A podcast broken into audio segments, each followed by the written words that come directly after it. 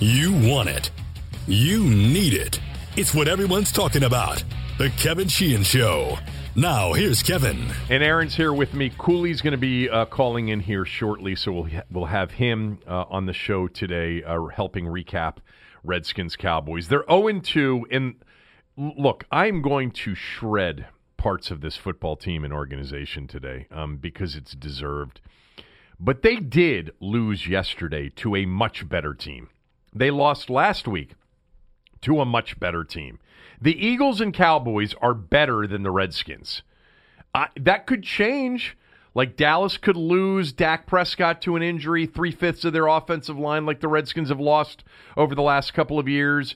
You know, Elliott, and they could become a lesser team than the Redskins. But right now, as a healthy football team, Dallas is much better than the Redskins. And Dallas is actually, I hate to say it, they're a contender in the NFC. They are, as I discussed here on Friday, a very difficult check offensively. They really are. They've got a quarterback who has figured it out here in year four and has enough around him. He's got a top three offensive line. He's got a top three running back. He's got weapons at wide receiver. Uh, and he is good. He is a good quarterback. Takes, you know, time, ups and downs didn't have any weapons there for a little while. Dak Prescott's playing at a high level to start this 2019 season. So the Redskins are 0 2, but they have lost to teams that are better than them. And so that's not a shocker. Like I didn't I never once suggested that the Redskins were better than the Eagles or the Cowboys. What I did suggest is that their defense would be an improved defense this year. And through 2 weeks, um, it's gone the other way in a big way. It is second only to the Dolphins in terms of the worst defensive performer uh, in the NFL in the first two weeks. Uh, we'll get to that uh, in the game take. Let's jump there right now, Aaron, and get to it. And real quickly, I do want to thank Mama Lucia for bringing lunch, uh, bringing lunch to us today. David did a great job. Chicken parm today. Pizza last week. Mama Lucia, Elm Street, Bethesda is where I go. You can find out all their locations, but they were so nice to bring us lunch today. Let's get to the game take. Pay attention. Here's Kevin's game take. All right, let's let's do some things we like from the game. It's a short list. I like Terry McLaurin for a second straight week. I think they got it right on him, at least based on the first two games. You know, we heard about how smart he was, about how fast he was, about you know how tough he was. He was hurt in the preseason, which is why we didn't see a lot of him. But they also didn't want to expose him. Um, they wanted to keep him in bubble wrap to a certain degree because they knew what they had. They're right about him. He can play. Five catches, 60, 62 yards yesterday. That last back shoulder catch for a touchdown was impressive. He's the most promising deep threat franchise drafted receiver they've had in years. Deep threat. I like Daron Payne. Tough to pick out anything from uh, from the defense yesterday, which was just lousy. Um, but Payne was really good for the first half anyway, and then I think the defense wore down. They couldn't get off the field. I like Daron Payne. I think he is an absolute you know stud as an interior defensive lineman. Whether it was Martin or Connor Williams or Fred, it didn't matter who was trying to block him. They had a difficult time matching up with him. The interception by Nicholson early was really caused by Payne's pressure on Prescott. That forced the inaccurate throw that got tipped and picked. Kerrigan had a sack in the second quarter on a third and five. It was Payne who got the early pressure on that play uh, on that particular play. Daron Payne was one of the lone bright spots on the day, um, especially on defense. Um, Jimmy Moreland, it's another defensive player, and I'm going to shred the defense here shortly. I just like Jimmy Moreland. He looks like he belongs. He's aggressive. I don't know how the film would grade him out from yesterday, or the coaches would grade the film. Um, but they need uh, guy more guys like Moreland. He's tough. That holding penalty was a difficult penalty in the red zone. Gave the Cowboys the first and goal on a third down incompletion.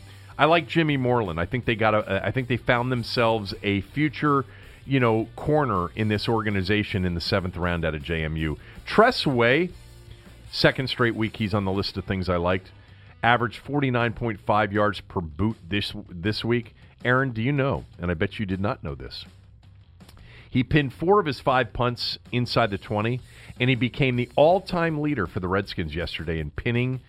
Uh, in punting inside the 20, he passed Matt Turk. Did, you knew that? I did know that. I was in the press box ah, yesterday. there so you go. If you're in the press box, you get all the announcements, like Adrian Peterson passing Jim Yes. Brown on the all-time rushing uh, touchdowns list. Uh, he uh, passed him for number five on the list. Nothing else uh, is on the list of things that I liked. Um, let's get to the things that were just dreadful yesterday. Uh, I'll start with the defense, um, and I'll just mention two things before before I really get into it. Number one is Dallas is going to have a big year offensively, and I knew they were going to be a difficult matchup going in. Talked about it on Friday. Um, I thought this would be a very tough matchup for the Redskins, especially without John Allen and Quinton Dunbar and Fabian Moreau. I don't even know what Moreau. We haven't seen enough of Moreau to really understand if if they're missing something with Moreau. I like his talent. Um, John Allen, my God, the pressure on him next Monday night against the Bears. Because if you listen to the to the people in the organization, John Allen's Aaron Donald. Like they were missing the best player in the NFL. Uh, I don't know that John Allen would have made that much of a difference. He's a good player. Um, you know, you think about it. Um, they have played two very good offensive teams, and they've already gotten to the point where they're banged up and they're talking about injuries again. But none of that matters. The defense was terrible yesterday. It was awful. Um, Dallas. Dallas scored on five consecutive drives starting in the second quarter, and then the final drive of the game, they ran the clock out. It's really hard to do in the NFL to score on five consecutive drives. The Redskins got stops on the first three of the game, and then the Cowboys went seven plays, 97 yards, 11 plays, 83 yards, touchdown, touchdown, nine plays, 75 yards, touchdown, 11 plays, 68 yards, field goal, 10 plays, 54 yards, touchdown, six plays, 45 yards, clock runs out, game over. Listen carefully to what I just described. The Redskins did not get off the field defensively for the final three quarters of the game. Do you know how hard that is to do in the NFL? Usually you'll get a team that will have self inflicted stops, you know, a penalty here, a drop pass there. The Redskins did not get a defensive stop over nearly the final three quarters of the game. Dallas converted seven of eight on third down after the first three drives. The only one they didn't convert was when they had a third and goal from the 15 after a penalty or two, and they kicked the field goal. The average, by the way, on third down for the Cowboys was third and 3.7 yards. What does that mean? It means that they were pretty damn effective on first and second down. And then they were effective on third down.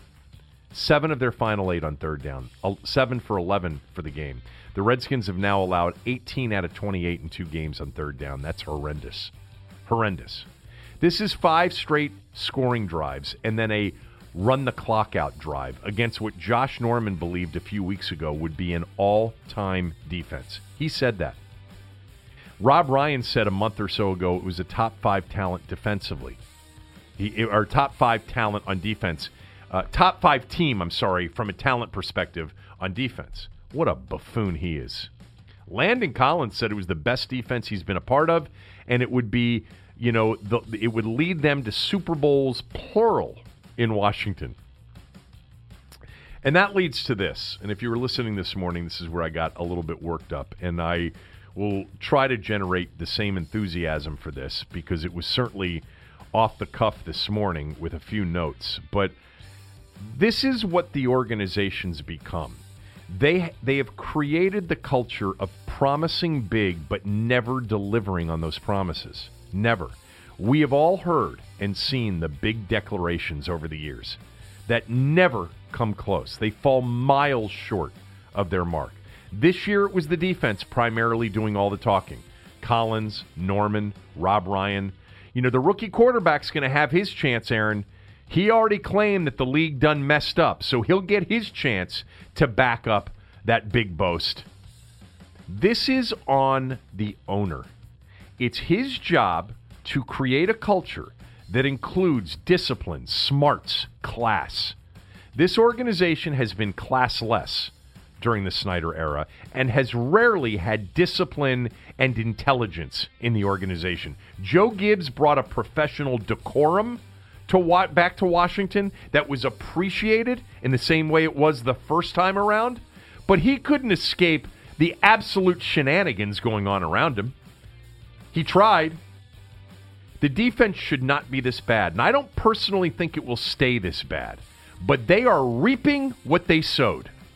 You run your mouth, and you're allowed to run your mouth, then you are going to have expectations and a high standard um, created by the fan base and the media. People are going to assume that, well, I don't anymore. I laugh at all of their big proclamations. But once you run your mouth about how good you are, fans, media, people alike are going to hold you to a high standard. And they've played well below that standard so far. Five straight drives of Dallas ramming it down their throats. And the complaining about the refereeing, do it if you want. Even if some of those missed holding penalties, and there was a hold on the Dak Prescott zone read, all right, even some of those missed penalties, they weren't going to change the result. Seriously. Because you know what would have happened on first and 20? Dak would have just lined it up, found Josh Norman, and thrown it to whomever he was covering. I said this morning, the most impressive moment of the year so far was Josh jumping over the Bulls in Pamplona.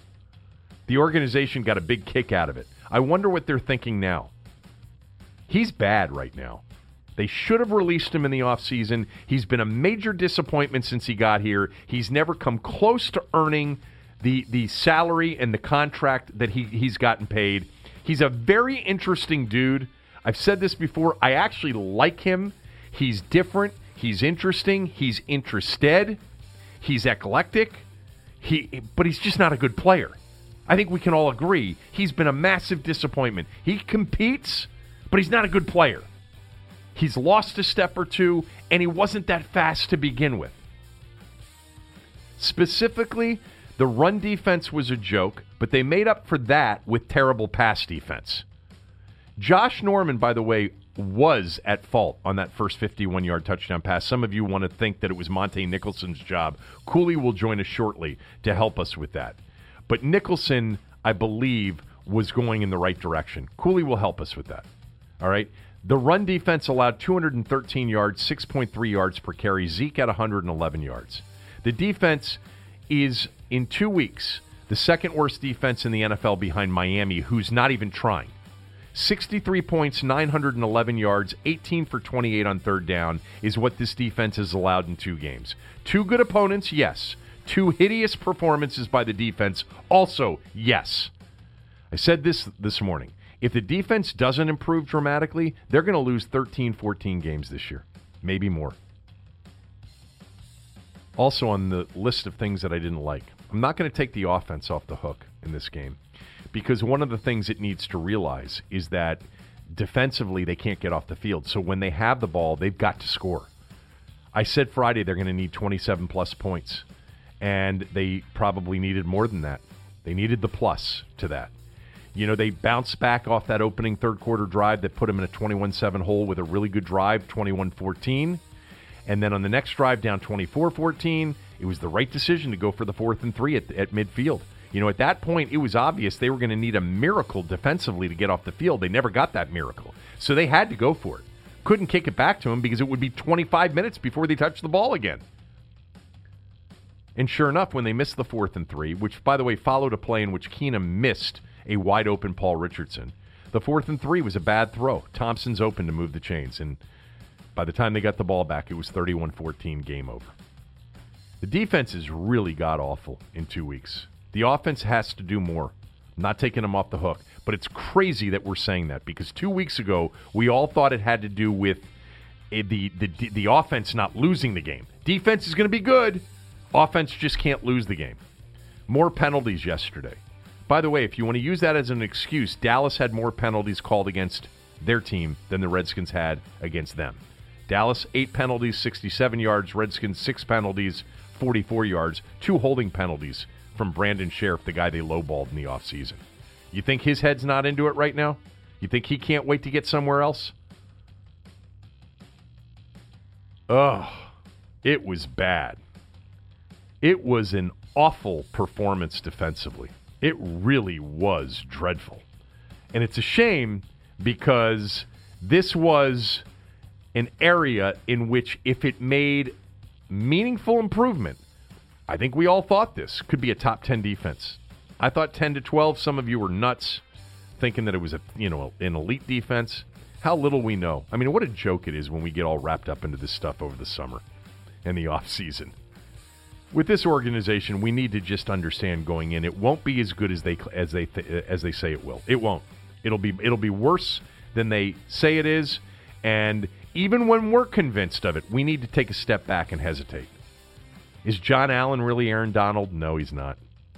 Daron Payne looks really good to me. Holcomb looks good to me. I like Jimmy Moreland. You know, Landon Collins was decent yesterday. They couldn't get off the field. My God, a thousand yards essentially, approaching a thousand yards and 63 points in two games. I guess that's an exaggeration. It's 9 11 on the total yardage. So it's closer to 900 yards. Just sounds better if you say a 1,000. No turnovers. And Case Keenum, I actually thought, you know, he was okay. He's he's so far down the list of the issues. He's not accurate, which we've known coming in. If yeah, this is one of the reasons I was not a big Keenum fan. He's not accurate all the time. He also will throw some bad balls. He should have two to three picks on the season. You can say that uh, about a lot of quarterbacks. I do like Keenum though in this offense. I've been impressed. He's not the reason that they they're 0 2. He's the one giving them a chance. The pass offense is the one thing that's given them a chance to stay in these games. Miss Thompson on that fourth and, fourth and three at 24 14. That was big because if you went and got a touchdown on that drive to make it 24 21, just like if he had hit McLaurin last week in Philadelphia to retake the lead, could have been big moments, could have changed the context of the game. But the truth of the matter, like last week in the second half and yesterday from the second quarter on, the defense was not going to be able to get a stop. Uh, the offensive line, the pass protection, you know, wasn't that terrible. I mean, it's not a great offensive line. What's interesting is that the left side's better than the right side right now. I mean, Penn and Flowers are actually outplaying Moses and Scherff. Scherff got two holding penalties. Moses got beat a couple of times. My God, if Jay Gruden talks about Dallas's stunting defensive line that, that's given them so much trouble over the last few years, as if stunting is something new in the NFL It's been going on for decades. They're poorly coached. They have players that uh, you know are in a culture that does not require um, you know accountability, discipline, class. Um, the whole situation is is rough. They didn't have any turnovers again yesterday. Two straight weeks, no turnovers, and they're 0 2. Uh, this is the other thing that I wanted to mention real quickly and that is the Pam Oliver uh, report about Adrian Peterson. Adrian Peterson, really tough to really evaluate his game, to be fair. He carried it 10 times for 25 yards in the game, and he only was in on 18 of the game's 62 snaps. That's unbelievable. Adrian Peterson back, active, 18 to 62 snaps. So, Pam Oliver, they go to her on the sideline yesterday, and this is her quote about Adrian Peterson. I'm assuming she got it from Jay Gruden. Quote Jay Gruden is still not in favor of Peterson's strength, which is a north south running style. He feels like it limits the offense and gives the defense way too many opportunities. Closed quote. Why would Jay leak that to Pam Oliver? My God, does he have it out for, for Adrian Peterson? Why would you be doing that publicly? I agree that if he didn't want him back, that that the, the the management should have been more open to it. They're the ones that brought Jay back. He's the coach. He should have final say on who plays and who makes the team. I'm glad Peterson's here, but now I'm not so glad he's here because Jay doesn't really want him here. So he's not going to really do much to make it easier on Adrian to create an offense that fits his strengths. And I don't even know if I want that anymore. Adrian Peterson's 34. He's not the future here. But why would you say that? Why would you let that get out? Last week it was 55 times from the I formation, and this week is he's a north south running style. It limits the offense and gives the defense way too many opportunities. Uh, Trent Williams, uh, still nothing there, uh, but San Francisco lost, lost Joe, uh, Staley, their, their tackle. Uh, Garett Bolles in Denver was horrendous yesterday. Um, they need a left tackle. And Isaiah Wynn in New England got hurt. Um, there's probably going to be a bunch of calls made to, to Ashburn uh, about the availability of Trent Williams, but leave it to Bruce. I mean, he's going to win this standoff, um, but he'll lose in the process of winning this standoff. He needs to trade Trent Williams today to one of those three teams for a first and a third, or a first and a fourth and a sixth, or something like that. Needs to do that today. All right, a quick word about mybookie.ag. If you found $100 on the street, would you pick it up or keep walking? Of course, you'd take the money. So why do you keep picking winners and not betting on them? Why do you keep listening to Sheehan smell test and not wagering on them? Well, gambling can be difficult, and it's not for everybody, all right? There's an old friend of mine. We used to go to Vegas all the time, and we'd be in Vegas having a blast. And there was one friend of ours that would always, you know, sort of be back in the hotel room, didn't want to wager, didn't want to go to some of the places that we would go to. And we would say, you know, Vegas, it's not for everybody. Uh, and it's not. But if it is for you, you got to have the right place to wager. It's important to know who you're betting with. Just as important as who you are betting on. I wouldn't be telling you guys to bet with mybookie.ag if they weren't the best. Do the smart thing. If you're going to bet this football season, bet with my bookie. First of all, they take action on everything. They've got in-game action, uh, quarter action, second half wagering opportunities. If you're the kind of guy that loves to to bet parlays or teasers, you've got that opportunity at MyBookie as well. MyBookie.ag is the premier place to bet on all your favorite sports action, especially college and pro football over the weekends. Join now, and MyBookie will double your first deposit. Use my promo code. It's Kevin DC, K E V I N D C, to activate the offer. So go to mybookie.ag, use my promo code Kevin DC, and you'll play. You'll win if you listen to my picks recently and you'll get paid. You're not always going to win, trust me.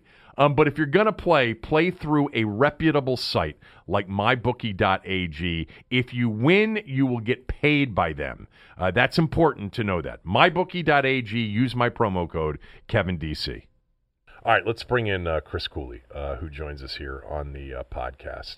He called the game, obviously, yesterday on the Redskins radio network with, uh, with Doc and with Larry.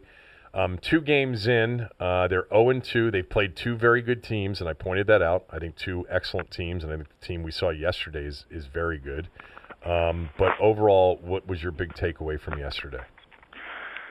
I, the, the defense that was supposed to be a top five defense isn't a top five defense, and that they have to regroup and they have to figure out how to get people off the field. You can't allow five straight scoring drives and then allow someone to run out the clock on the sixth drive and not get stops. They can't get pressure, and they've had some problems in the secondary.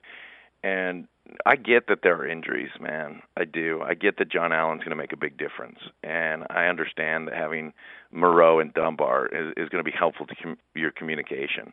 But we're, we're not talking about a game that the Cowboys scored on a few drives because you had they scored on every drive, and so that that's something that they have to remedy like right now. It's and they're good offenses. You know, here's the other thing: they're they're good offenses. But I don't know. I watched that game last night. Philly is a good offense. They, Atlanta gave up 20. You know, you get you have to get more stops. Yeah, it's really hard to do what Dallas and Philly have done the last two weeks, which is essentially take like a stretch of the football game and not give up the football. Last week, you know, Philly had that stretch of like scoring on like I think they scored on every drive of the second half. It was a touchdown, a touchdown, a touchdown, a field goal, and then they took a knee to end the game. Dallas from basically the early portion of the second quarter had five scoring drives and then ran the clock out on the final drive. You know, the Redskins only had 8 opportunities in the game yesterday with the football. 8 that's unbelievable. You know this. These are things you watch. To have eight possessions in a game, something's not right. And what wasn't right is that the Cowboys scored and went on long drives on every possession beginning in, in the early portion of the second quarter. What specifically is making the defense so god awful? well, that's the thing is it's hard to make it specific because I think it's across the board. They they lack pass rush they're not getting after the quarterback the way you'd like to get after the quarterback. I think they they lack coverage on the back end of things, and they're not. Here's what's making them so god awful. they're so bad right now in third down situations. You and I talked last night, and there was there's a stat, and I, I'd, I'd kind of done this over the last week, and then you told me the stat. Carson Wentz on third down a week ago was 12 of 13 for 195 yards and t- two touchdowns, and it's like he was those were third and longs too. And the Cowboys, although they didn't have a ton of third downs, operated in third down, and we didn't make plays. If you if you can't be better in third down, you're dead. It kills you. Yeah, they've given up 18 out of 28 third downs in the first two weeks of the season. It's got to be, I would assume it's got to be the worst third down. I'm going to look that up right now as we're sitting here. Anything um, over 50% at the end of the season is going to be the worst. Yeah, the Redskins are the worst in the league through two weeks. 64.3% on third down. Through the, the Dolphins That's are better. unheard of. The, look up, the Dolphins you, you know are you better. should look up? You should look up the worst all-time third down percentage. It's over in a the, season. It's in the 50s. There, I remember there was a year, uh, a, a few years ago, like New Orleans was like at 49 something. One of those years where New Orleans was really horrific defensively, and I thought that that was either the record or close to the record because I remember reading about it during the course of the year. The Redskins, look, it's not going to be this for the season. I mean, if I mentioned in in the open here, if their defense doesn't improve, this is going to be a 14, 13 or 14 loss season. Like they're not winning more than two games, three games. Well, they do play Miami. So right. That's a good. The, the, Miami's the defense twice. so far is better on third down than the Redskins' defense. Well, that's one stat. I, I mean, Miami's overall. I mean, Miami's horrendous. So you got that going for you. You got a couple Giants games, right? You got a couple Giants games. Well, they're going to be an underdog um, in New York. You got to play the weeks. Jets, and Sam Darnold should still have mono at that point. No, he won't. Come on, man. I'm trying to have a little fun here. I no, know, it's, it's I, crazy. I, it's crazy because uh, you weren't necessarily expected to win either of the first two games, but you had chances to win both of the first two games. You didn't have a chance you, yesterday. You you you can say that all you want to say that, but where was the chance? You hit Paul Richardson in the middle of the field, and it's 24 on a third down, and then you're 24 not going to 21 and yeah, and then what? And then it's going to be 31 21. It's still a different ball game. It is, but it, so it would have ended 31-28, which was my predicted final score on Friday. But you you were never going to get them off the field. You could not. that was them... your that was your predicted score. Yeah, 31-28. You're so that's so weird. I know. I was driving to the game with my father-in-law and one of one of our friends, Bob, and I said, "I think the Redskins end up covering this thing, but it's not in a touchdown that, that's meaningful. I think it's 31-21, and then they score in the last couple minutes or the last minute." And have to kick it onside kick, and it's 31-28. actually, so weird. actually, my prediction on Friday was 31-28 with Prescott uh, scoring with under a minute to go on a third and, and goal keeper, bootleg keeper, naked bootleg. Oh, I didn't keeper. see it. I didn't see it quite that close. I'm Yeah. sorry. Well, I mean, I you know, I, I my point is is that I think they had a better shot to win last week in game than this week. If he hits McLaurin on the deep ball last week, it's 27-21. You know, in the third Yeah, no. I understand that. And here, the, here's the crazy thing about the last two weeks. It happened in the Eagles game where the Eagles scored like 21 points with three or four offensive plays for the Redskins or six. This week, you're up 7-0. Dallas is the ball at the three yard line. yeah. They go seven plays, 97 yards. They score a touchdown, 7 7. You go three and out. Dallas goes seven plays, 83 yards. Score or 11 plays, 83 yards. Score another touchdown. Now you're down 14 to seven. You have one play where you take a knee. Dallas gets the ball. They go down the field and score again. You ran four offensive plays, and they scored 21 points in that span of time. Yeah. Yeah. So you can say offense as much as you say, say want to say offense, and the offense has got to be better. I'm not saying suggesting that they were perfect and that things were great, but you you, had four plays and one of them was a knee.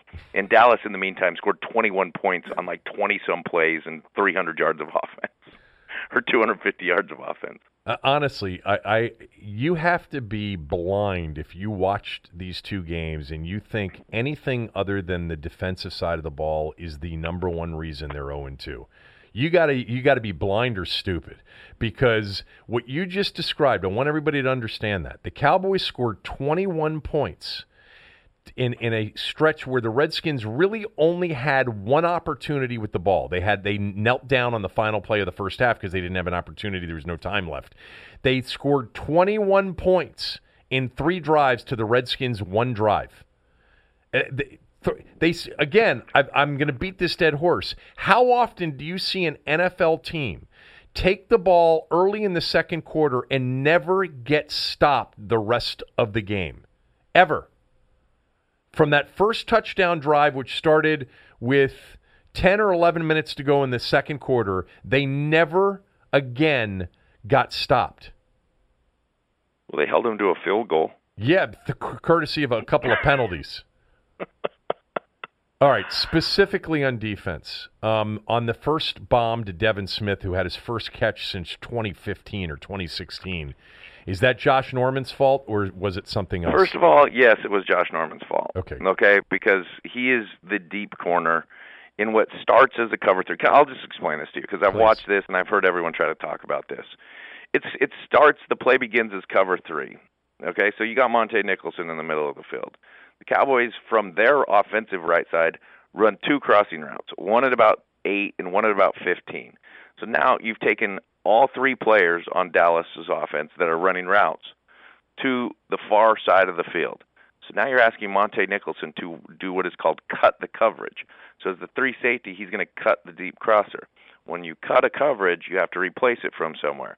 So Rodgers-Cromartie on the other side is now assuming this responsibility that he's cutting back to the deep half. Deep half. So cover three, Kevin, becomes what is called as a two cut.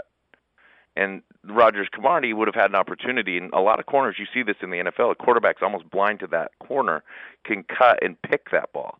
Now, I am well aware of the physical capabilities of Rodgers-Cromartie in this game, but he's not cutting the coverage. He he is not replacing that coverage. And if you pause the play, or if you're looking at it on film, there is no one within 25 yards on that side of the ball of Rodgers-Cromartie deep. He was just out there watching. He's got to cut deep. Now, again, I'm not going to alleviate Josh because that is on that his half of the field, and he becomes that corner. And really, I think he looked up for the ball, expecting that maybe a ball wasn't going to be there. I don't know what he was looking for because the receiver had him by three steps. So it was like a moment where you better put your head down and run, and then adjust to the receiver's body language to the ball. So it's still Josh. There's, I'm not taking that out, but it isn't Montae. Montae's doing what he's coached to do. Okay, that that was a good explanation. DRC probably should have been back over there giving Josh some help, but once Josh sees that Montae is what what did you call that cutting the coverage? Yeah. Once he he's got he's got to be with Smith. He's in man coverage at that point. He's, and he initially began as the deep third, which just essentially translated into the deep half. And I promise you, there's no one else in the deep third or the deep half. So that is essentially becoming his guy in in a man-to-man situation. It becomes the only man in his zone, so you better go play him. How about uh, that the play um, on the drive where they took the lead at the end of the first half, where Prescott threw it deep to Gallup, and Josh looked like he was. I, I don't know what he looked like. That ball thrown. It was a ter- It was the, Prescott's worst throw of the day. That should have been a touchdown. That was what was initially called as a a cover two in, inverted cover two. Normally, cover two with the two safeties deep in the deep halves of the Right. field, and the corners up short. The Redskins and a lot of teams, Dallas did this a few times, are playing what is an inverted cover two. So it looks like to a quarterback it might be cover three. There's a safety in the middle of the field. That safety then rotates down and plays underneath, and both corners play the deep halves. I can't tell you what Josh was seeing on that play. That ball's thrown on the money, or even close to on the money, and that's a walk-in touchdown. But he was responsible for that. Yes, he was culpable for both of those. You and I both like Josh Norman, like he's interesting, and I, you know, I, the, the three or four times that we, you know, I had a chance with you to sit down at the park and have him on the show. There's something about him. He's charismatic. I, there's a lot that I like about the fact that he's interesting and he's, you know, but he can't play anymore, right? Like this should have been an off-season cap savings cut. So here's the thing that I think about Josh, and this happens to a lot of guys as their careers progress. Josh in Carolina was able to play with vision to the quarterback and really read quarterback eyes and try to jump things and try to bait things. Safety. And he had enough makeup speed on the back end to to end up closing on a lot of those plays. I think Josh feels like he still has that makeup speed. the way I watch him still try to read and react, he's acting like he's got that type of makeup speed. So he's playing press bail. He's up playing a lot of times. He's playing tight on receivers, but not putting his hands on them. And then he's bailing with eyes to the quarterback, thinking, "I'll just run and catch up if there's if that's a necessity." He's just not catching up. So at some point, you have to adjust your game in those situations.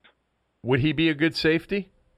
No, I think it's hard. well. I'm not saying he couldn't be a good safety, eh, but it's hard to. How many corners adjust to really play safety at a high level? Not that many, man. That's like that's like a cliche myth in football. And by the way, we don't need another safety right now. We need a corner. we need corners. Uh, was there anybody on defense that you liked? Because there was one player I liked. I thought Da'Ron Payne was pretty impactful up front. You know, Ezekiel Elliott had ended up getting over 100 yards, and that was late. And he didn't play a lot in the third quarter, but they didn't get a lot of big carries on first down. You know, and I think they got some stops in first down situations. The one pressure that was really a pressure on Dak, which resulted in a Kerrigan sack, was a Da'Ron Payne pressure. I thought Da'Ron Payne was actually okay in the game. Yeah, I that's that that was the guy I liked, and actually the pick, the the the, the pick uh, that that Nicholson had off the tip ball, uh, Payne was was pressuring Prescott on that play. I Man, actually, that pressure there. That was a good play by Cole Holcomb too, playing the middle of the field and jumping that route. Right. And Cole Holcomb was the one that set that up. I actually like him, and I like Jimmy Moreland too. And I have no idea what the tape will reveal about Moreland's performance. I just like how aggressive he is. I love how aggressive he is. I think he's raw in a couple spots, and I think he's adjusting to NFL speed, and uh, he's also adjusting to playing inside versus playing outside. So he's going to come a long way. I think. I, I'm not doubting that Jimmy Moreland's going to be a, a good player in this league. He, he hasn't been exceptional at this point, but he's a guy that throws his head in there, and he's a guy that I think sniffs things out. Offensively, what did you make of Case Keenum's performance, and and just overall the offense in in uh, in yesterday's game? So uh, I'm not in any way going to put this uh, on Case's shoulders and say that Case is the reason that they lost this ball game. But I'm going to say, in watching most of the offensive film, that I think Case was a C, and I think for them to win, Case has got to play at a B, B plus level, and that's that's his that's it for Case. I think he's he could be a B plus type quarterback, but I thought he missed some throws. I thought he missed some opportunities. You know, you you can easily single out the two biggest misses in the game and say, you know, the first throw to Terry McLaurin which by the way was a cover three that turned into a two cut that the backside corner didn't cut for Dallas. And That was the first play from scrimmage, It would, right? have, it would essentially been been the exact same result as the initial play we talked about with Josh Norman. He just got to throw that ball out across the middle of the field. But that's not him making a mental mistake. That's a ball that got away from him just a little bit in that situation. I, everyone understands that he missed Paul Richardson in the deep middle of the field. Dallas had, again, a two invert coverage where the safety and linebacker blew the middle of the field. There's communication between Jaylon Smith and whoever the other safety is. It wasn't Heath. And neither of them played the middle of the field in that inverted two, and Paul Richardson's deep down the middle, and it looks like Case should have easily saw it. And I know that he's going to be the first one to say, my gosh, that gets us back in the game. But he missed some other throws in in the game that I think he had opportunities to get the ball down the field in some situations and to make some better throws. And, and there's some that he would want back. So a couple of plays. Protects the ball though. It's not that dissimilar from what Alex did, and it, it it's um, it's not. It wasn't bad. It, it, it was just average. It was an average performance on the day. What did you grade his performance last week? I thought last week it was probably a C plus B minus type of performance, but he didn't have very many throws in the second half of that ball game. In the first half, he was he was as good as he could be, other than maybe one throw to Vernon Davis. In the second half, again, he missed a throw deep to McLaurin, and I think there were things he could have hit in the second half, like a third and seventeen to Vernon on the sideline, but less opportunity in the last week. I think he m- missed a few things that that y- you know when I say missed he could have hit the ch- uh, a deeper ball instead of the check down. Uh, an early drive, and they overcame this hold on a Brandon Scherff holding penalty. He, he ends up rolling, flushing right when he didn't need to. Just throw the check down over the ball. There's some things that, but this is no. I think this is fairly normal for a quarterback in a completely new system. Um, the the fourth and seven that they went for in that moment, like if you and I had been um, communicating during the game. I, I would have said fourth and seven, kick the field goal, make it 21 10. You need points on this drive. They went for it, they got it. I'm glad they did. I think it was the, I, I didn't sense it in the moment. I certainly sensed it on the fourth and three on their next drive that Jay knew at that point they had to score touchdowns like every single time they had the ball or they were going to get run out of the building because they were not going to get off the field defensively. I love that throw to Quinn. Um, and you know, and then Richardson makes a really good touchdown uh, uh, run after uh, you know run after the catch right. on on that short one.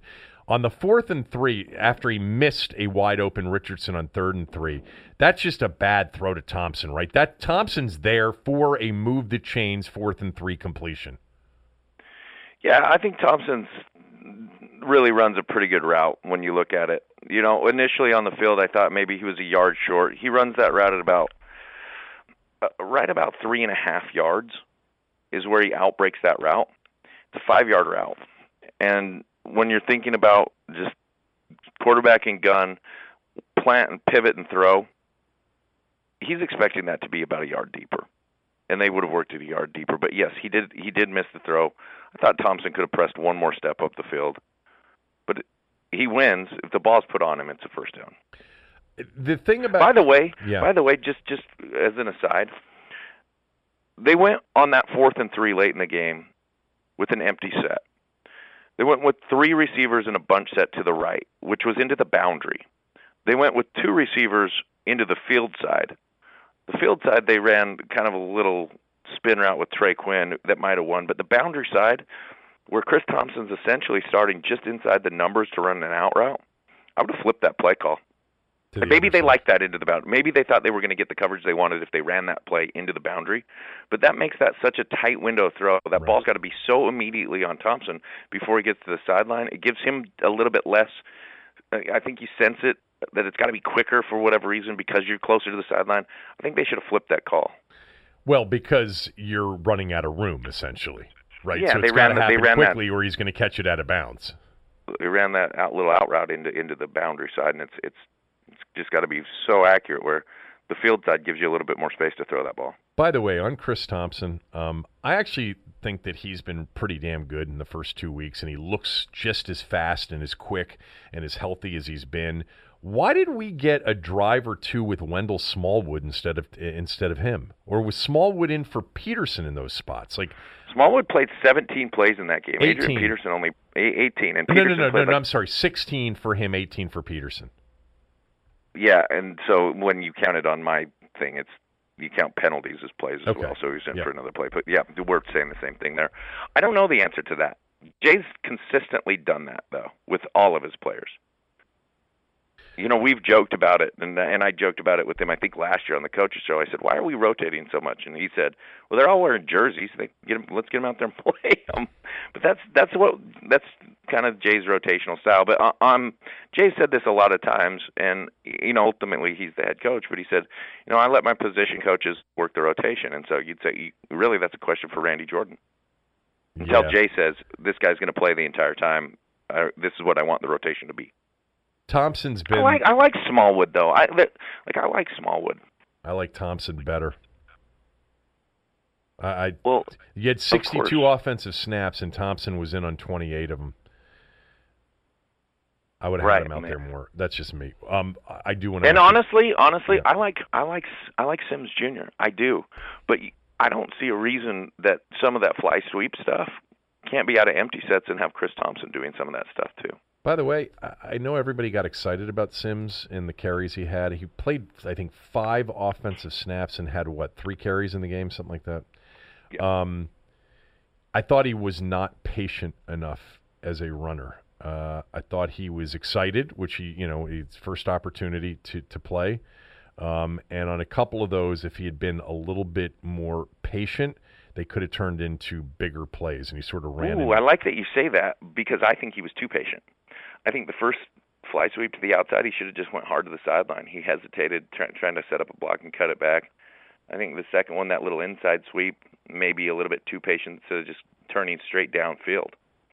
Well, one of Uh, them, there wa- one of them where he stumbles a little bit forward into the tackle. I thought he needed to wait a little bit on that one. There was no, but yeah, that was the inside trap type of sweep, the inside power type of sweep. Yeah, but but there's nothing to be patient for. There's two guys coming from inside, and Jeremy Sprinkle's kind of out there hesitant on blocking the corner and from inside out. There's really nowhere for him to go. Adrian Peterson. I've watched all these plays, just so you know. Adrian Peterson, 18 snaps, 62 uh, overall offensive snaps, 10 carries, 25 yards. Uh, one of those drives got derailed by a blow up in the backfield. What did you see from AP in his first? I thought he had some. I thought he had some really good runs. I did. I thought he, he got into some tight holes. I thought he set some things up pretty well. You know, you, you look at the one of the ones that was a, I think one of his first carries, if not his first carry, was a four yard loss. They stunted up front. Uh, you got a D end or a D tackle right in your face. He tries to cut it back. He can't. That you know, other than that, I, I, I saw some good runs. And by the way, a couple nice catches. One on a holding for Scherff, yeah. where he went up and really caught it. I thought he, I thought he did. I thought he did well. It was, here's what I would say. It's exactly what I would expect at this point out of Adrian Peterson. Um, did you read? Did you hear about what Pam Oliver reported on the sideline? Nope. Okay, I'm going to read it to you. This is early first half. They go to Pam Oliver on the sideline. Jay Gruden is still not in favor of Peterson's strength, which is a north south running style. He feels like it limits the offense and gives the defense way too many opportunities. Closed quote. Well, clearly someone's telling Pam something, but I didn't see a lot of east west run type of plays called for Adrian Peterson. They were downhill plays, they were inside tight zone and inside gap run plays. It might not be what he prefers, but why, why I thought he, I thought he, I thought he ran the ball well. Why is he picking on Adrian Peterson? He, he it's isn't it obvious now? Fifty-five runs hold, I formation. Yeah, and maybe that's a maybe that's something between the two of those guys, and that's their business. But this run game, whether I like it, you know, I don't particularly love the style that the Redskins run the ball. It hasn't changed. They didn't change the way they run the ball from three years ago before Adrian Peterson got here. They're still doing the same things they're doing. Right. So picking on him is isn't like okay. I love AP as much as anybody else. I I I think he's amazing. I do. Like one of my favorite guys in, in the last couple years that I've met. But was AP when it comes to picking on him? Were there a lot of calls for Adrian Peterson last year after Arizona? Did we hear about anyone trying to trade him when we deactivated him? We're not picking on him. We're the one team giving him giving him an opportunity. So he's got to find a way to make it work in the system. Like it or not, that's part of the game, man. That, you know how many times, you know how many times I sat in a meeting room and said, "I don't like what we're doing." A lot. I did it through the Zorn era. I did it through that Zorn era for a couple years. I did it uh, a little bit in in the way we did it with Al Saunders. You just that's what you do. Okay, so let me back up here for a second. What I have a problem with is Jay Gruden expressing his frustration about Adrian Peterson publicly. You I think, think Jay Gruden told Pam Oliver? Well, who do you think told Pam Oliver? Well, it doesn't seem like Jay Gruden told Pam Oliver that we're not going to use Adrian Peterson's running style. I don't think any coach would say that to a reporter. I don't want to use his running style. I want to use my running style. Well, I think most people believe that this is Gruden telling Pam Oliver that I'm not in favor of Peterson's strength. It limits the offense, gives the defense way too many opportunities. I don't know who told Pam Oliver. We know that know. Jay Gruden sarcastically took a shot at, at, at, Peterson last week when he said, you know, when we run run it 55 times from the I formation, you know that that's when we'll we'll play him. Uh, I guess let me just get to this. So much. Like, here's here's what's why hard, is though. he on the? If Jay, why doesn't Jay want him on the team? I don't know. I, I, Jay hasn't said he doesn't want him on the team. Well, there was the report from the Junkies before the opener that Jay wanted to cut him on cutdown day. I know, and where did that come from? I don't know where it came from. It was J- well, Jason on the Junkies who reported it. When there's a random unnamed source to tell you where something came from, it's hard. You can't just say it was Jay. No, I didn't say it came from Jay. I'm just saying that the report was but you that are that's what saying Jay that the Pam thing came from Jay. No, I'm I mean, saying the Pam. I, I'm, I'm saying that I would assume that the Pam Oliver stuff came from Jay. In terms of what Jason on the Junkies got, that Jay wanted to cut him. I'm not assuming that that came from Jay. It doesn't really matter if it's true. Why do you think he wanted to cut him? I don't know. I don't know why he would want to cut Adrian Peterson. Here's a, here's what I do know, and this is this is where it gets it gets hard for for everyone. When you bring in players at the end of their career and they're not the biggest impact, or and maybe AP could be, there's so many politics that go into that. What? What are you talking about? that go into playing a player, playing him in a certain way, dressing a player, activating a player. There's Right. so many politics Yeah, that the- go into all that. So both both parties are put in a little bit of a tough spot. Yeah, the issue that they ran up against last week when he deactivated him. If it been if it had been another veteran that wasn't a Hall of Famer, would have been a hell of a lot different in terms of the reaction. It's just it's just amazing to me. In, in I'm not saying that it, it's handled right in any situation. Don't don't think I'm saying that to you. But New England can do it, and they can say we're just doing what's best for the team, Yeah. and that's all that needs to be said. That's it. We're going to do what's best for the team. We're going to do what we believe gives us the best opportunity to win this week. Our guys are here. They're happy to be here. We're going to do what's best for this team to win this week. Thank you. Yeah, well, there's we- something well, called they're benefit of the doubt, Chris. And when you well, there is benefit of the doubt, and there's also that's all you need to say, which has not been the case in this scenario. There's something new. There's always some other thing, and so seems my point is, personal. don't give, don't, don't put any other thing out there. Just say, we're going to do what's best for the team. We love AP. He's had an amazing career, and our belief is this style, this choice, this system, this activation or deactivation is, in our opinion, what's best this week for our team. That's Done. what we believe. That's our business. Yeah, why can't they do that? Why can't he do that? But that's all you have to do. Well, I understand that, but they but that's not what they do. Now, I, I mean, it, it is tough. And I, by the way, you did an amazing job with Mike Shanahan on 980 last week. I thought it was one of the best interviews I've heard Shanahan do Really? uh, to anyone that has because he was very forthcoming. I thought he was more honest, and he really said that. Like I probably should have been more transparent in a lot of cases. Right. And you used the Donovan McNabb example when he benched Donovan McNabb. Now I remember that day. I walked in that day, which was a Wednesday, and Donovan walked towards me through the building and said, "I think I just got benched." what do you mean you think you just got benched? He said, "Well, they told me I'm going to split reps in practice this week, and they want to give Rex some looks." And that's what he was told. And the team wasn't told anything. And it's Donovan McNabb. And for the most part, a lot of young players, defensive players, guys that know, eh, know exactly what's going on go, why the hell would we do this? It's Donovan McNabb. And so it creates this lack of, I don't, it's not a lack of transparency, although it is. It's an omission. It's an omission to your team. Like it, Mike really said it really well. Is sometimes you just have to tell your team Right. whether they like it or not. This is the decision we're making, and so just so you understand, this is why. And we're not going to say anything. We'll be- We're behind. We're together on this, and I'm not going to say anything publicly. Yes, And I thought, was. Mike, I thought, I thought he really was very clear, and I thought it was a, a pretty eloquent way he put it. Yeah, he, he- was very reflective on a time in which he essentially admitted that he should have been more honest with the team and everybody Right. around the team. and and and really admitted a couple of the mistakes he he thought he had made while he was here. I thought it was really good. I Um, texted him afterwards and told him I thought it was really good.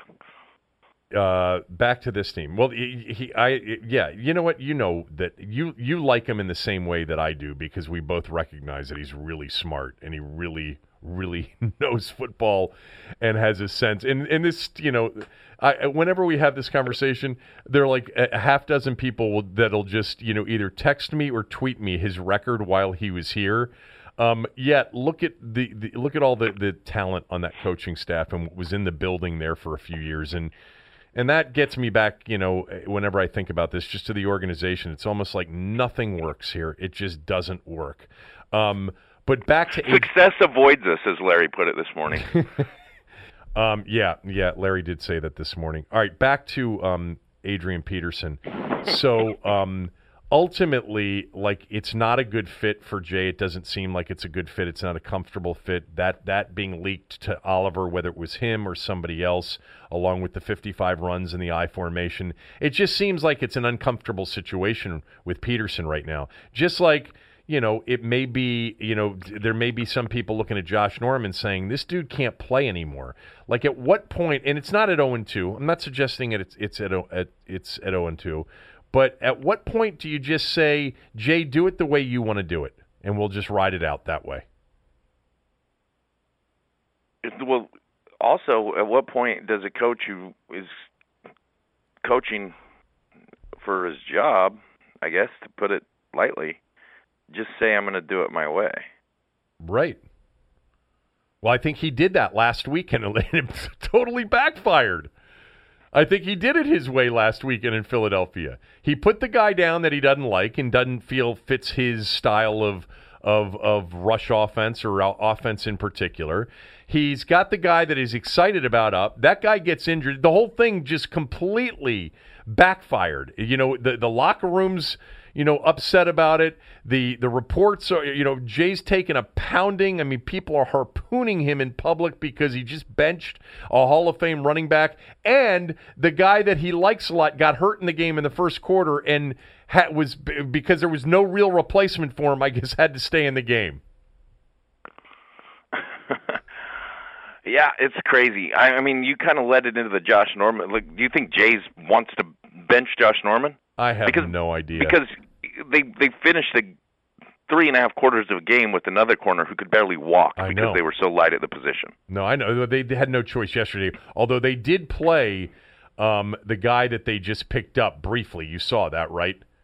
Uh, Yeah. I don't even know what his name was. Um, They picked up Aaron Coleman, Colvin. Yeah, but they played the other kid was 38. It- 38. It's, uh, 38 played. Who was he? Yeah, I know his name, but it's not coming to me right now. It's not even that important. It really isn't. They needed to play anybody who was healthy. They played Deshazor Everett a lot in the slot because Well, they didn't have anyone else. When Rodgers-Cromartie left the game for uh, for that quick, brief moment, um, it looked like Everett moved a corner. He did. Uh, S- uh, Simeon Thomas is number 38. Simeon Thomas. he that's who it is. He played. I, I saw him out there for a couple of plays, at least. He may have been out there more than that. Um, what have you seen from Sweat in the first two games? I thought he looked better this game. I, I thought he I thought he looked better, especially in the run game. He did a better job disengaging and making some plays in the run game. I was surprised on a couple of the zone read runs that. And by the way, I do not like how we're playing zone read right now. But I was surprised on a couple of the zone read runs how he was a little bit out of place because that's something he's seen a billion times at Mississippi State. But now you're pl- you're probably playing it a, a, a different way. I- I'm not going to jump to any conclusions on Sweat and his ability to rush the passer through two weeks of playing two of the best left tackles in the NFL. I, I've told you for as long as we've been friends, that position just seems to take some time to It develop, does. and I think it, it's because you just don't see as many dropbacks in college. You don't see as many tackles who really set. And now all of a sudden, you get guys like Tyron Smith who are setting three to four yards deep in an instant. They're big, they're athletic, they're strong, and you just have to adjust to to really start to put together a couple moves to set things up. And it, it's different. It's different than college. You have very good players at the position, and he's athletic. He's a big athletic dude. He's going to be fine, in my opinion. I mean, what we saw last year at Mississippi State and the last couple years there, he's so he's so freak athletic like that. He's just got to he's just got to develop a little routine and a, little bit of comfortabil- comfortability there. All right. But they still they and, and what if that doesn't happen though, and you don't start to pressure the passer, you better find some ways to get there. yeah. All and then I say that, and it's like, what were we going to do? Put DRC and Josh on in straight man to man and and find out? Exactly. I mean, I don't know if that was the plan either. All right, I got a couple of rapid fire questions for you. Ready? Did you write them down? Mm, I've got a couple in my head, and I've written a couple of them down. You ready? Go. All right. Right side or, or left side of the offensive line, which has been better? I'm same. Um, Morgan Moses struggled a little bit for through the through the first part of the season, and I think Donald Penn's played all right. I think You know, this line's only given up two sacks in two weeks. I know that. Scherff had two holding penalties penalties yesterday. Yeah.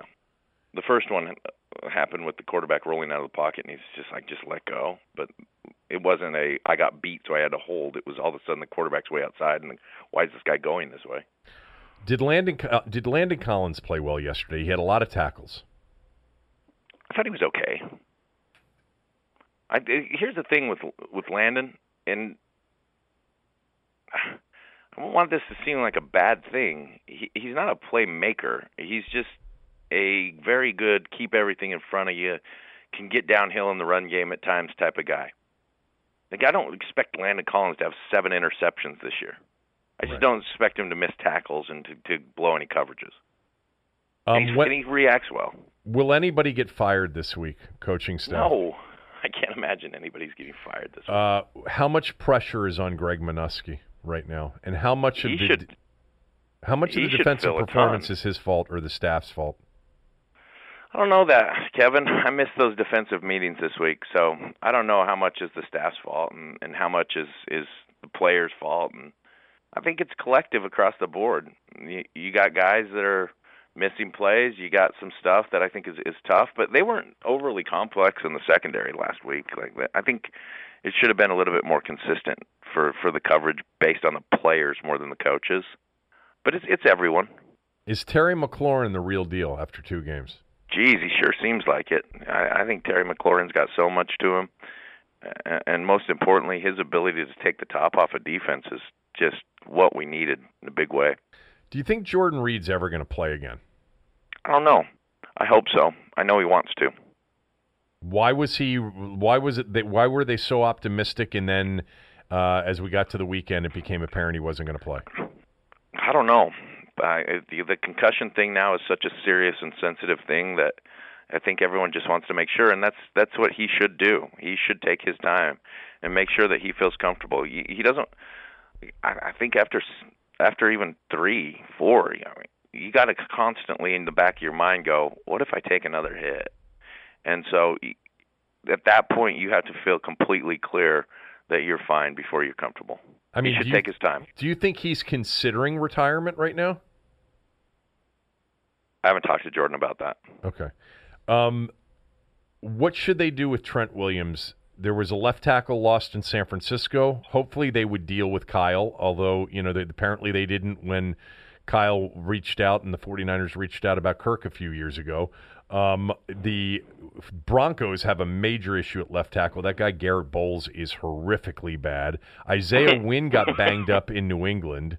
So now, you know, through week two, now we've got a couple of teams that have a need. Do you think Bruce Allen will listen? I would trade him, but I've said that all along, and I'm saying that when you know this, you know I like Trent Williams. Uh, I just think that it's a situation where if you can get a one, it, it, you avoid a lot of the the issues down the line. You know, you said you should trade him in January, and I said you're crazy. And now I wish I'd have said you're brilliant. And I'm sure that they've they would have thought that they would have had any of this, they would have done that before the draft, before people drafted other left tackles. But I I saw. I think it was DeAngelo Hall said that Bruce told him that we'll fire anybody that you want to fire. Right.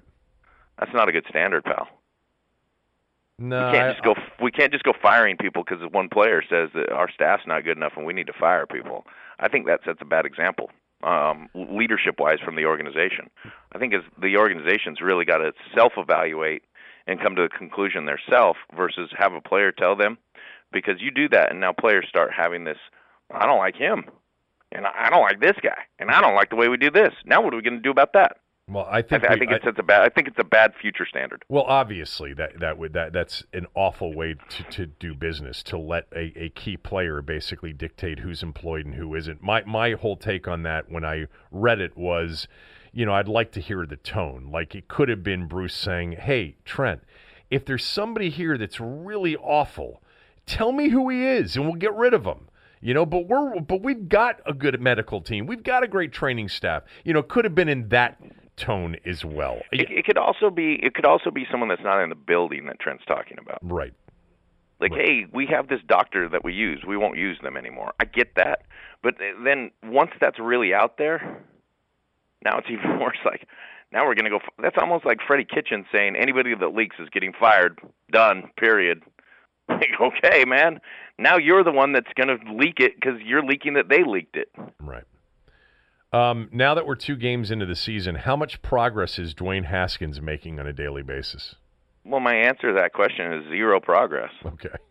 but that was that's not and that's not a slight to Dwayne.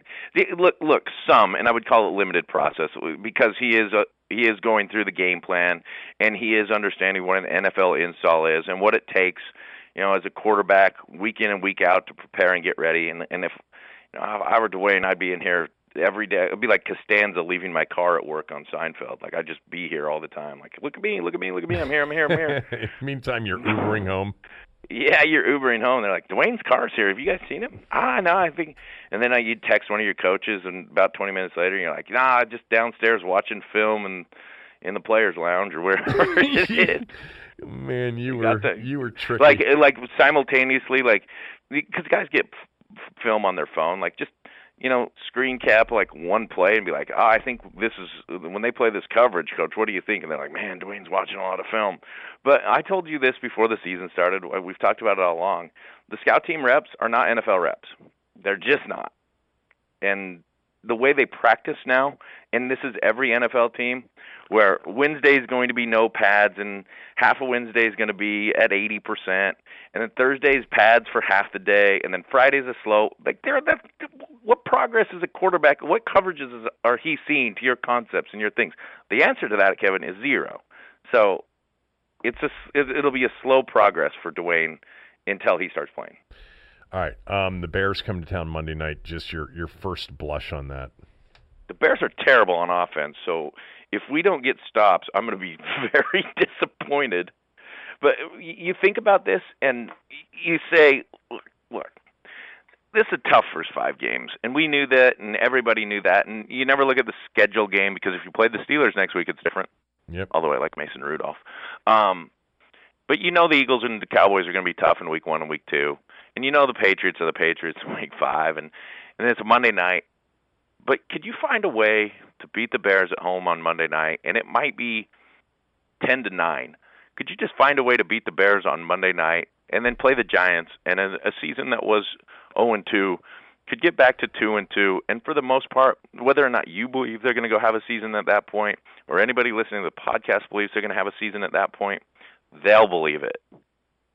The team will believe it. They, the team needs to win a game right now, and they need to get some sense of we are good enough because if they don't, then chatter enters the building, and you start to feel all the controversy. I've I've done it. I've done it here multiple times as a player.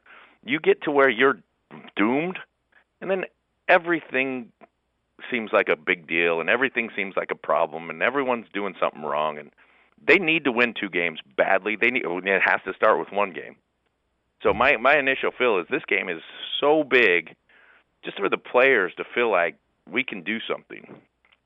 Because as soon as they don't, it's done. They're, they're, a four-point underdog Monday night. They'll be an underdog in the Meadowlands. Trust me on that one. Um, unless you know the the Giants get run next week and have a bunch of injuries. How about, but they'll be an underdog. How, how long too. is how long is New York going to give Eli? Eli they battled back in that game late, but I'm interested. They have you looked at that uh, New York I didn't news? see. I didn't really. Be I didn't Daniel follow Jones the game yesterday. I didn't follow. No, any. but I, I and I was just I was going to look up some of the New York stuff because they got to be thinking, how long are we going to give Eli? Same as the the Dwayne situation. Yeah. Daniel Jones seemed like he was ready in the preseason. Everyone said he would be the most pro-ready quarterback based on his system at Duke and Cutcliffe. Like, how long are they going to go before that guy doesn't come in? All right, I got to run. I appreciate you doing this. Can I just give you one thought before I go? Please. It's so annoying when you talk to somebody on the phone and, and they eat ice cream. ice cream. last night, mm, last this night ice I was talking really to him good. and I, and I, was eating some ice cream, and he got very upset. He said, "This is rude." I didn't get very upset. I just said you should stop eating ice cream. I, I didn't want gross. it to melt. I didn't know how long I would be on the phone with you. I, I guess I could have put it back in the freezer, but I I told you put it back in the freezer. I know. It wasn't that bothersome. Come on. But the Uh, fact is, so, I mean, you- it's the that you guessed, is you guessed it. You're like, I'm sorry. Hold on for a second. Are you eating ice cream? I, I mean, you don't make a lot of noise when you're eating ice cream. yeah, you do. You do. Yeah. All right, I got to go. See ya. Thanks. All right, good to catch up with Cooley. Uh, don't forget if you're listening on iTunes, Apple Podcasts, rate us, review us, subscribe. Doesn't cost you a thing, helps us. Uh, Maryland lost on Saturday. That was painful. Uh, they had all of these opportunities, Aaron inside Temple's 10 yard line, and they couldn't score. Josh Jackson really struggled more than anything else. I think that was the key to the game. Uh, Maryland's def- defense was okay. We warned you on Friday that this the line reeked a little bit and gave a lean towards Temple. I didn't play the game. I probably should have. Um, but Temple's athletic. They're very athletic. They're better than people understand or know. Um, I still think Maryland will have a chance against Penn State uh, a week from this coming Friday night. But it was really a shame. All of those opportunities down 20 to 15 late. They had a punt return to the four yard line, went first and goal from the four, couldn't get it in. Then they had a punt that went seven yards, and they started at Temple's 10 yard line and could couldn't get it in as well. So tough tough loss for Maryland at Temple. 20 to 17 ended up being the final score. Uh, and they get a bye week this week, and then it's Penn State after that. In the NFL yesterday, real quickly before we leave you for the day, Kirk Cousins was awful. He was. He was absolutely terrible. He had three turnovers and one of the worst interceptions that ended their best chance to take the lead after falling behind 21 nothing. They gave up 21 unanswered to start that game and he was dreadful. Uh, I watched the press conference with him. I watched the press conference with Zimmer. Um, and had some plays like he connected on a couple of bombs, one to to to uh, to Diggs for a touchdown, had a touchdown called back by a New York in uh, New York jumped in in replay in the final two minutes of the first half to call an offensive pass interference penalty on um, Dalvin Cook, which was horrendous. Uh, and that took a touchdown off the board, but God, was Kirk bad. Uh, really bad. This is why I didn't pick them this year. I had this sense before this season started that something was off there. Um, I, you know, they could turn it around. Um, but they, I, I, ha- I told you guys this before the year. Even though I'm a huge Kirk Cousins fan, I thought that something wasn't right there, and I was not convinced that the Vikings were going to be a playoff team. I did not pick them to be a playoff team, and I was a little bit concerned about the situation there uh, with him. And he's under a lot of pressure right now, two games into the season. The worst call of the day by far was the call in, in the Coliseum with the fumble that got whistled dead that would have been returned for a touchdown to give New Orleans a 10 to 3 lead. They are coached, these referees are, to not blow a play like that dead. They did it anyway. They came back. They ruled it a fumble after the fact. You're supposed to let that play go. There's a mechanism, replay, in place to correct a wrong, but you cannot blow a play like that dead. That's been a running theme with officials on a turnover, you let that thing get returned. You do not blow that that incomplete, you know, versus fumble call. You do not blow that play dead. That was a crushing blow to New Orleans. I'm sure they'll sue everybody in New Orleans over that call, and it just happened to have happened in the in the revenge the revenge rematch game in the in the Coliseum yesterday, which the Rams won going away. Brees got hurt. I do not know how long Brees is out. Roethlisberger, according to breaking news, is out for the year. Um, and the other worst call of the day. Drew Brees, by the way, six weeks is the prediction right Six now. weeks on Drew Brees. The other terrible call of the day was the roughing the passer call on Bradley Chubb in the Denver Chicago game, which gave Chicago 15 yards and put him in position to get a late walk-off field goal. That was a phenomenal uh, uh, ending to that game. They, they, finally found a kicker that can kick, and that was after Flacco uh, drove him down the field for the game, what should have been a game-tying touchdown, but they went for two. It just like Jacksonville did yesterday. You had two situations yesterday where, where NFL teams down seven went for two and the win, and didn't get it in Jacksonville, did get it in Denver. It should have been enough to hold off uh, for the win, but that terrible call on on Chubb was was a was a crusher for the Broncos, who are now 0 2. My pick to be the surprise team in the NFL is 0 2. Should have won that game yesterday.